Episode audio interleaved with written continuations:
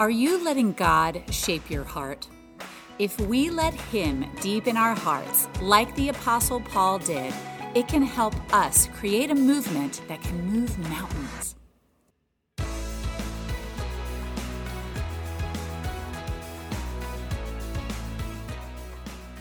Hey folks, it's Karen G. from Tower Hills Communications Team. Thanks for listening in to our weekly podcast. We hope today's message inspires you to dig deeper in your faith. And if you like our message, please share it with a friend. This week, we're continuing on to the next chapter in our sermon series called The Story. So let's kick it off to Pastor Jason Tucker right now.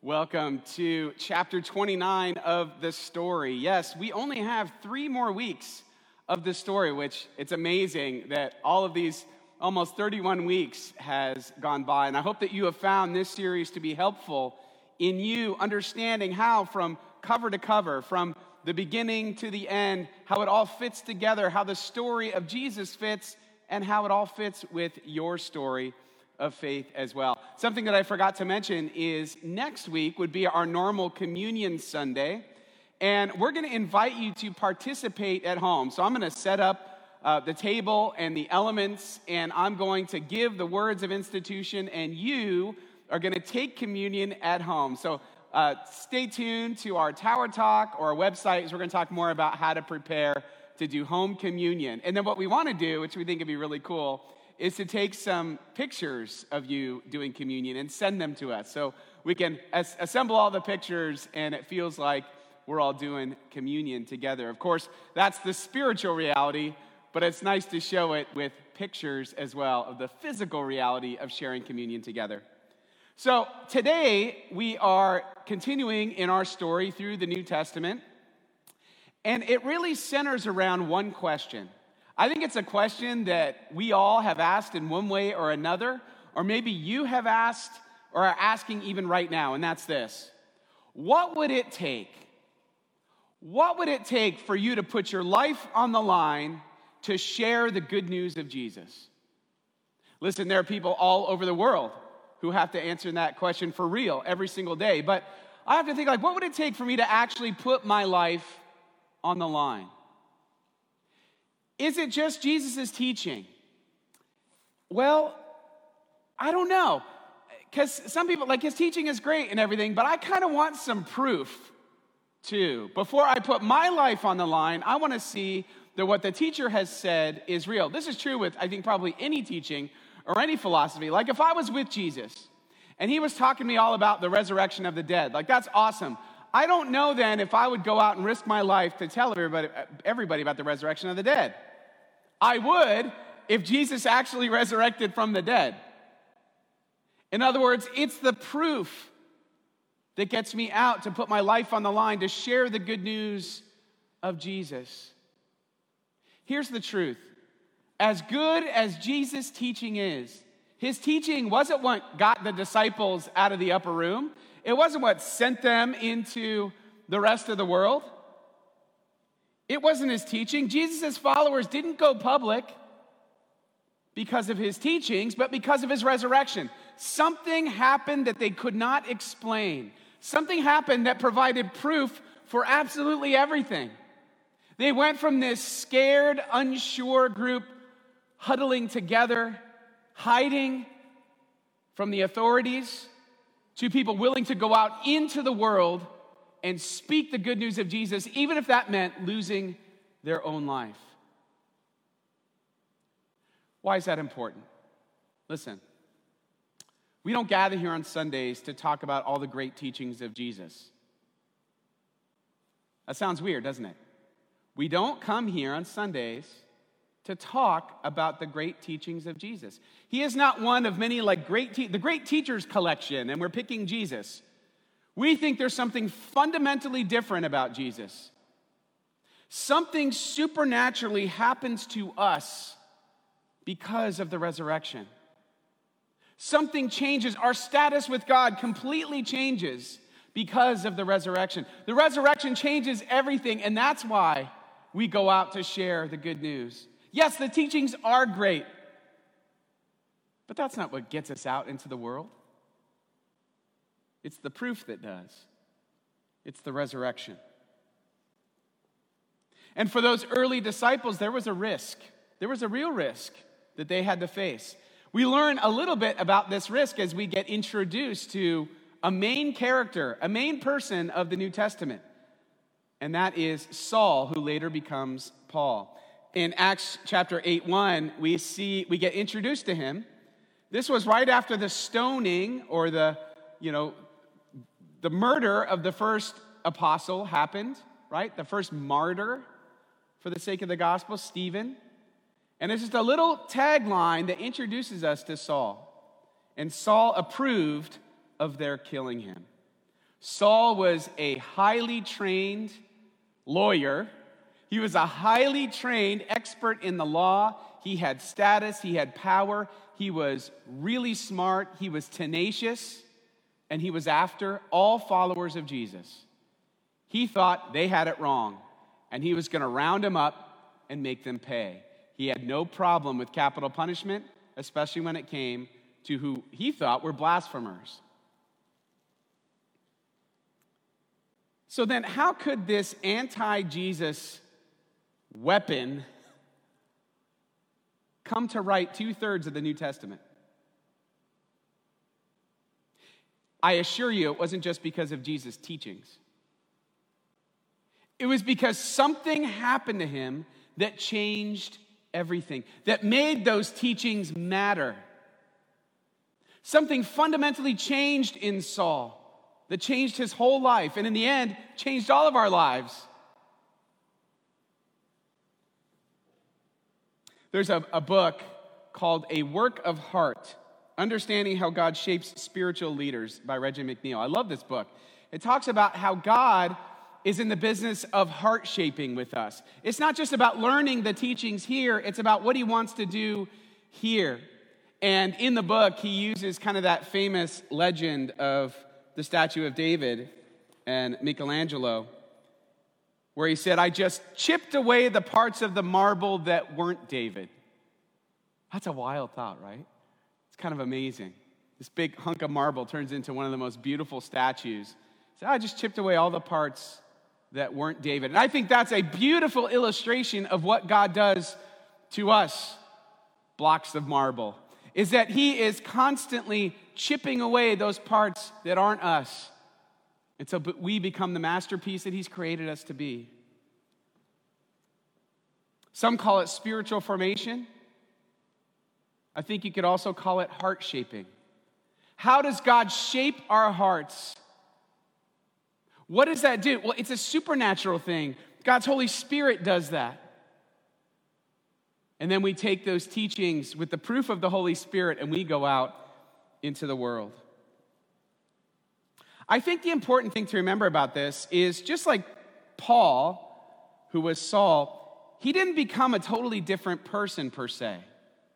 In other words, he was still the person he was before. He was just a redeemed version. He was a version that had more of the marble chipped away to become more of his true self. In other words, when he became a Christian and, and his whole life changed, he was just as smart, just as tenacious, and God used that about him to bring his gospel to the world, to start churches everywhere he went.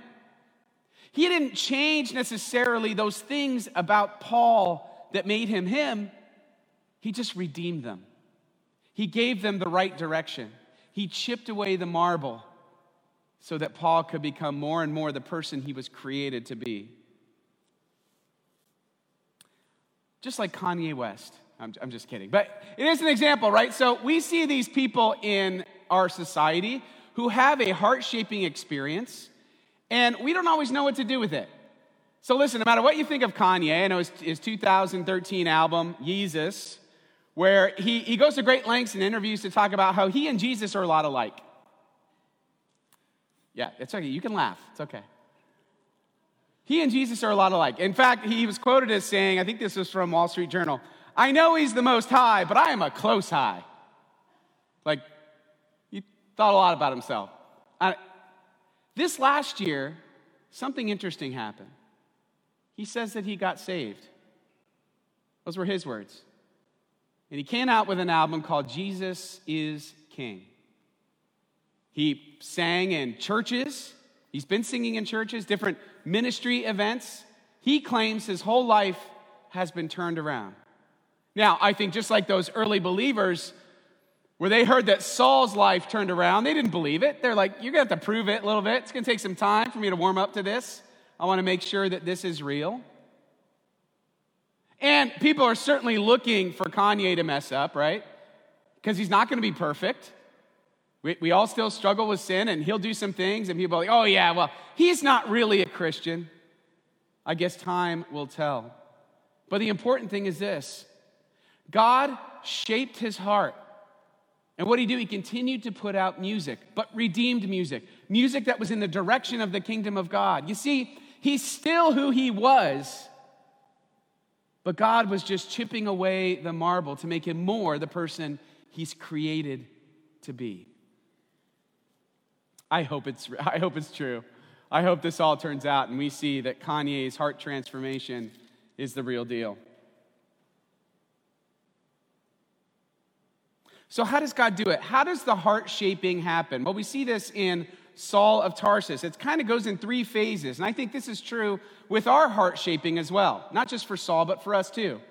So in the heart shaping, our environment is a factor. God is shaping our hearts through our earthly experience. I know that for me, I was shaped into the person I am by my childhood upbringing, by my relationships, by all the good, the bad, and the ugly. Shaped me into the person that I was. My my parents, my all the influences that I had, my environment kind of shaped me. And as I look back, even though I didn't know it yet, God was shaping my heart for that which was to come. Same thing with Saul, right? God prepared the first cross-cultural minister ever, because Paul was actually perfectly at home in three different cultures. He was at home in the Roman culture, he was at home in the Greek culture, and he was at home in the Jewish culture. He needed to be all those things in order to reach all the cultures of those cities that we talk about. Corinth, Ephesus, Philippi, all these places where he went. He needed to be an expert in all of those things. God used his environment to shape him for that time that he was going to need them. God does this with us all the time. This is part of our heart shaping. And most of this happens before we even come into a relationship with Jesus. The second is an encounter. So then we have a moment where the resurrection hits us, where the teachings of Jesus all of a sudden matter because we know the proof of the gospel. We have an encounter with Jesus and it transforms us. We become redeemed by what Jesus did on the cross. And God starts chipping away at the marble. We have this encounter with God. This was true with Saul, right? He's on his horse, on his way to Damascus to persecute Christians. He, a bright light comes. He literally hears the voice of Jesus. He falls to the ground. He has this experience where he realizes the resurrection is real, and it changed everything for him, changed his life. Then he cared about the teachings and devoted the rest of his life to sharing them with the world. But then that's not all. So you have the encounter, the environment, the encounter, and then empowerment. Empowerment to actually go and do what we've all been called to do. Listen, I wasn't ready when I first had an encounter with Jesus to go out and be a pastor of a church. I needed a lot of other shaping to get me to that point. Just like you in your life, you weren't ready for all the things that God maybe still has in store for you. It's something that's going to take time, but the empowerment is something the Holy Spirit does so that we can share the truth of the resurrection with the world. At least when it comes to responsibility, one thing that McNeal says that I thought was really good, he says, too early a promotion can mean too short a ministry. It has to be the right time. And this happens in different seasons in our lives. Sometimes it's the right time for this in this season, and the right time for this. It's not just a one and done. This is something that happens over and over again. Our environment is shaping, God's shaping our heart. We have an encounter with Jesus, and then we are empowered to take his message to the world. So let's see how this unfolds in Saul. As you can imagine, everybody was a little bit skeptical. It took some time for Saul to be given the trust to go out and share God's word to share his newfound faith. This is Acts chapter eleven. Now those who had been scattered by the persecution that broke out when Stephen was killed traveled as far as Phoenicia, Cyprus, and Antioch, spreading the word only among Jews. Right, so they were all scared. After Stephen was stoned, they were all scared, and they all scattered, or many of them scattered. Some of them, however, men from Cyprus and Cyrene, went to Antioch and began to speak to Greeks also, telling them the good news about the Lord Jesus. So what do we see? We see the first kind of ministry happening to the Gentiles, to the non-Jews, to the Greeks, as they say. The Lord's hand was with them, and a great number of people believed and turned to the Lord. And this would be the beginning of the empowerment of Saul, Saul Paul, his empowerment to go out. He's been perfectly heart-shaped to be this missionary to this vastly larger group of people, the non-Jews. And this was the beginning of that calling. News of this reached the church in Jerusalem, and they sent Barnabas to Antioch. When he arrived and saw what the grace of God had done, he was glad and encouraged them all to remain true to the Lord with all their hearts. He was a good man, full of the Holy Spirit and faith, and a great number of people were brought to the Lord. Then Barnabas went to Tarsus to look for Saul. And when he found him, he brought him to Antioch. So for a whole year, Barnabas and Saul met with the church and taught great numbers of people. The disciples were called Christians first at Antioch. A year. Paul just didn't go right out to his missionary journey. It took time as he was preparing for that thing that God had set him up for, had heart-shaped him for. And right now, he's heart-shaping him this whole time, as he's figuring out what life in Christian community even looks like through Barnabas and that group of Christians in Antioch. And here's the wild thing about this, is that God shaped, talk about heart shaping, God shaped an entire movement by shaping one heart. I wonder what God can spark by his shaping yours. So, Barnabas and Saul get ready to go out on their very first missionary journey. And this is Acts chapter, the end of Acts chapter twelve into thirteen. When Barnabas and Saul had finished their mission, they returned from Jerusalem, taking with them John, also called Mark. While they were worshiping the Lord and fasting, the Holy Spirit said, "Set apart for me Barnabas and Saul for the work to which I have called them." So after they had fasted and prayed, they placed their hands on them and sent them off. So if you go take a look at the map that is now up here on the screen, this is the first missionary journey of Paul and Barnabas, and they leave from Antioch there uh, on that bottom red arrow, and it goes up all the way, if you want to follow it clockwise, going all the way over there to Lystra and to Derbe, Iconium, and then they kind of loop back and come around and take that other passage back to Antioch. They end up going down to Jerusalem as well. But you kind of get a sense of this missionary journey was a long one. And what he's doing is going out there and he is sharing God's word with them to all the Gentiles. Let's go to Acts fourteen, verse twenty-one. They preached the gospel in that city and won a large number of disciples. Then they returned to Lystra, Iconium, and Antioch, strengthening the disciples and encouraging them to remain true to the faith. "We must go through many hardships to enter the kingdom of God," they said. Paul and Barnabas appointed elders for them in each church and with prayer and fasting committed them to the Lord in whom they had put their trust.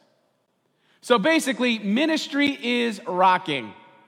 They go out on this missionary journey. They set up these churches, these pockets of believers. They're getting strengthened. They're being filled up. Things are changing. Their hearts are now being shaped by the truth of the resurrection. But it doesn't mean that there wasn't any opposition or there weren't any things the church had to figure out. This is what I love. All throughout the history of the Church of Jesus Christ, there, there's been need to figure stuff out. Something comes up, and we're like, oh, we didn't think about that. How do we deal with it? What do they do? They get together in church councils. They believe that it's best, let's decide this together. Now, you've heard all sorts of things about church councils and all the horrible things that have happened. Believe me, that is only part of the story. Yes, sin entered, and there were some church counselors that weren't so good, but there were a lot of them that were really, really good. And this is the first church council, the Council at Jerusalem. Here's what's happening. Certain people came down from Judea to Antioch and were teaching the believers, unless you are circumcised according to the custom taught by Moses, you cannot be saved. This brought Paul and Barnabas into sharp dispute and debate with them. So Paul and Barnabas were appointed, along with some other believers, to go up to Jerusalem to see the apostles and elders about this question. So basically, word got out that all these non-Jews were coming to believe in Jesus, and then a group of them came, you know, come to Barnabas and Paul, and they're like, you know what? Uh, they have to become Jewish first. I mean, talk about a new member class, right? So they have to be circumcised first, they have to be good Jews first, then they can come to Jesus. And Paul and Barnabas said, no. That's not how it works at all. It's not about that. It's not about your adherence to the law. It's about God's grace and mercy. It's about how he set us free through the cross, through the power of the resurrection. We are not bound by that anymore. So they went to the Council of Jerusalem, where they met with all the apostles, all the leaders of the church, to figure and sort this out. And I love how they do it. Verse seven, after much discussion, Peter got up and addressed them. Brothers, you know that some time ago God made a choice among you that the Gentiles might hear from my lips the message of the gospel and believe. God who knows the heart, oh, there it is, the heart. God who knows the heart showed that he accepted them by giving the Holy Spirit to them, just as he did to us. He did not discriminate between us and them, for he purified their hearts by faith. Now then, why do you try to test God by putting on the necks of Gentiles a yoke that neither we nor our ancestors have been able to bear? What's he mean? Well, that word yoke, it means uh, teaching. It means obligation. It was what was referred to as the yoke of the law, the burden of the law. Remember when Jesus was teaching, he said, my yoke is easy and my burden is light. The yoke of the law was hard. You had to perfectly obey the law, and of course they couldn't do that. And I love Peter's point here. It's like, why are you going to put this on the Gentiles? We can't even do it right, and we never have. Why would you make them do it? That's ridiculous. Of course we're not going to do that. No, we believe it is through the grace of our Lord Jesus that we are saved just as they are. After some further discussion, James, and in this case is uh, believed to be the James, the brother of Jesus, stands up. And he says this in verse nineteen. It is my judgment, therefore, that we should not make it difficult for the Gentiles who are turning to God. Instead, we should write to them, telling them to abstain from food polluted by idols, from sexual immorality, from the meat of strangled animals, and from blood. For the law of Moses has been preached in every city from the earliest times and is read in the synagogues on every Sabbath. So what's he talking about here? You might think, man, those rules seem kind of unfair. You know, why those rules? Why not just say, oh, well, you know, it's by grace. So, uh, you know, it, you don't need to do anything different. Just, you know, live in the grace of Jesus Christ. Well, remember, the yoke of the law was not just the Ten Commandments. It was all the commandments that were interpreted all throughout all the rabbinic interpretations for thousands of years. There were six hundred some odd commandments of the law. Talk about a heavy yoke. And what James says is, let's just boil it down to these. And they were the ones that had to do with worshiping idols in their Gentile culture. Let's make it easy. Let's not make it difficult for those who are coming to God. I love this. They came at this together. They came at it with the spirit of the freedom of Jesus Christ to know that the cross is the great equalizer. All fall short and all are welcome through faith in Jesus. So what's the interpretation is that it's not about the law anymore. It's about the heart, and it always has been. The law didn't change the hearts of the disciples. Jesus' followers didn't go public because of Jesus' teachings, but because of his resurrection. The Christian church never would have gotten off the ground had it not been for the empty tomb. It's about heart transformation. So I want to ask you this question as you consider all of this. What about your heart shaping? What has God been doing in you? How has God shaped your environment? Have you had an encounter with him? Have you been empowered to live in the freedom of the gospel? What will God shape through your heart today? What journey will he send you on next? Why are you compelled to take this journey? Because the tomb is empty, because the resurrection happened, because his teaching matters and he proved it. Has he proved it in your life enough? Friends, I pray that today, right now, that you would be open to the life-changing power of the resurrection in your life. Alive people don't stay in the tomb. We walk out. And for many, you might feel like you're stuck in there. You're not sure what to do. Listen, God wants to empower you to be that version of you, to share his gospel with the world. He's been chipping away the marble, and I know we all have more to go, but maybe the more you trust in him, the more you'll look like that masterpiece he's created you to be. This is a chapter in your story. Amen.